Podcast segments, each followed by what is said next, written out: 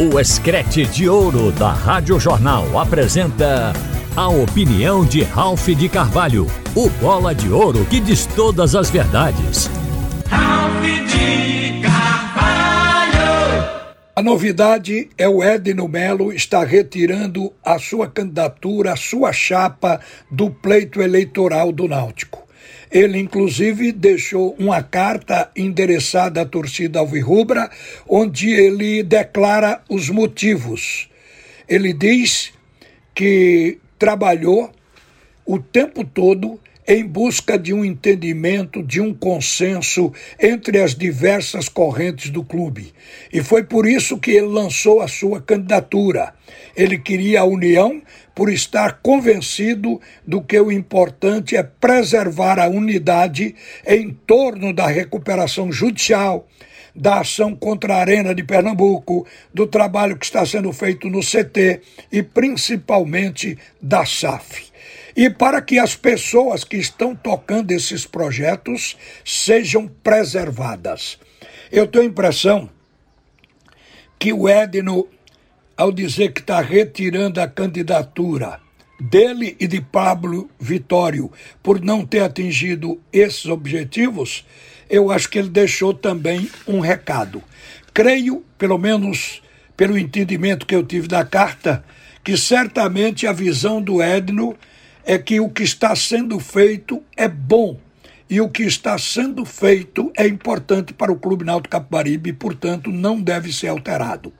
Eu creio que ele deve ter escutado o que a gente ouviu também, que já teve pessoas de outras chapas justamente dizendo quem iria colocar para tocar a SAF, para tocar isso, tocar aquilo dentro do clube. Eu acho que isso também mexeu com ele, porque a busca da unidade era para preservar o que está sendo feito, que é bom para o Clube Náutico Capibaribe. Porque se muda de mão, se resolve reescrever um projeto, significa interromper e começar de novo e vai ficando cada vez mais difícil para o clube. Eu acho que foi isso basicamente o que contrariou Edno Melo. Mas ficou o recado dele. Eu acho que as pessoas que fizeram bem fizeram pelo Náutico. A questão política interna não pode desconhecer esse fato nem retirar competência de quem tem. Isso é, sem dúvida, uma coisa que alerta a quem vier a ser o presidente do Clube Náutico Capibaribe.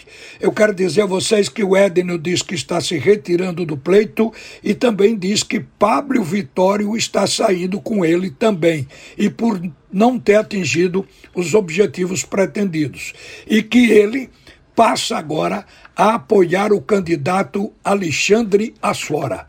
Veja como as coisas mudam repentinamente em processo eleitoral. Eu me lembro que na semana passada, quando as chapas do Náutico estavam íntegras, o doutor Aloysio Xavier era o cabeça da, chave, da chapa da oposição, o Edno Melo era o cabeça da chapa da situação e Alexandre Asfora tinha uma chapa que ele chamava de chapa independente. Naquele momento, eu fiz uma conceituação de quem poderia ganhar o pleito. E falei que iria haver ali o, o bate-chapa ou a polarização entre os nomes de Aloísio Xavier e de Edno Melo. Porque o Aloísio Xavier tinha sido apoiado por várias correntes dentro do clube até da situação. Então, o Alexandre Asfora não teria tanta chance com esses dois aí disputando. Mas a coisa mudou.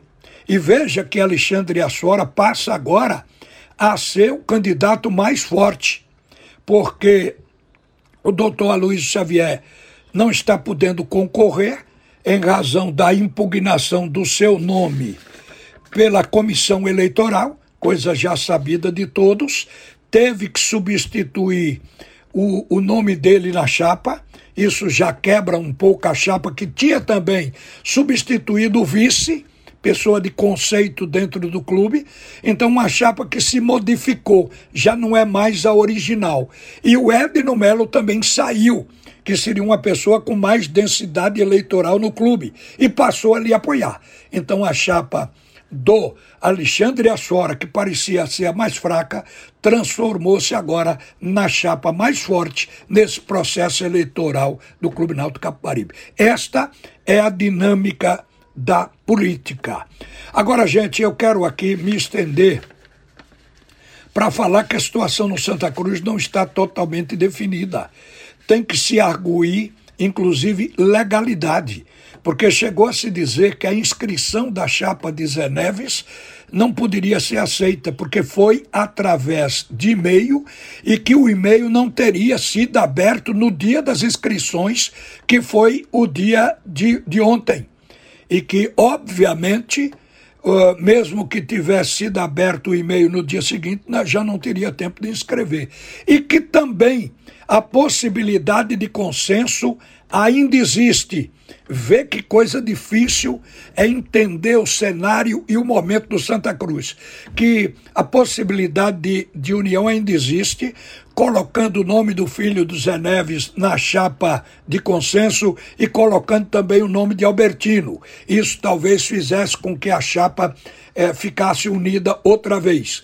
Mas que se não for conseguido isso, que provavelmente o Bruno Rodrigues não concorra, porque o nome dele foi lançado não para concorrer, mas ser um candidato de consenso. Foi um nome apresentado para não ter questionamento, ser apoiado por todos os demais. E acabou não sendo. Então agora está havendo uma nova tentativa. E vamos ver se vai vingar alguma coisa no Santa Cruz, porque o Santa é um puxa encolhe o tempo todo e isso é que tem travado a vida do clube. Uma boa tarde, minha gente. E volta Alexandre Costa no comando do assunto é futebol. Você ouviu a opinião de Ralph de Carvalho, o bola de ouro que diz todas as verdades.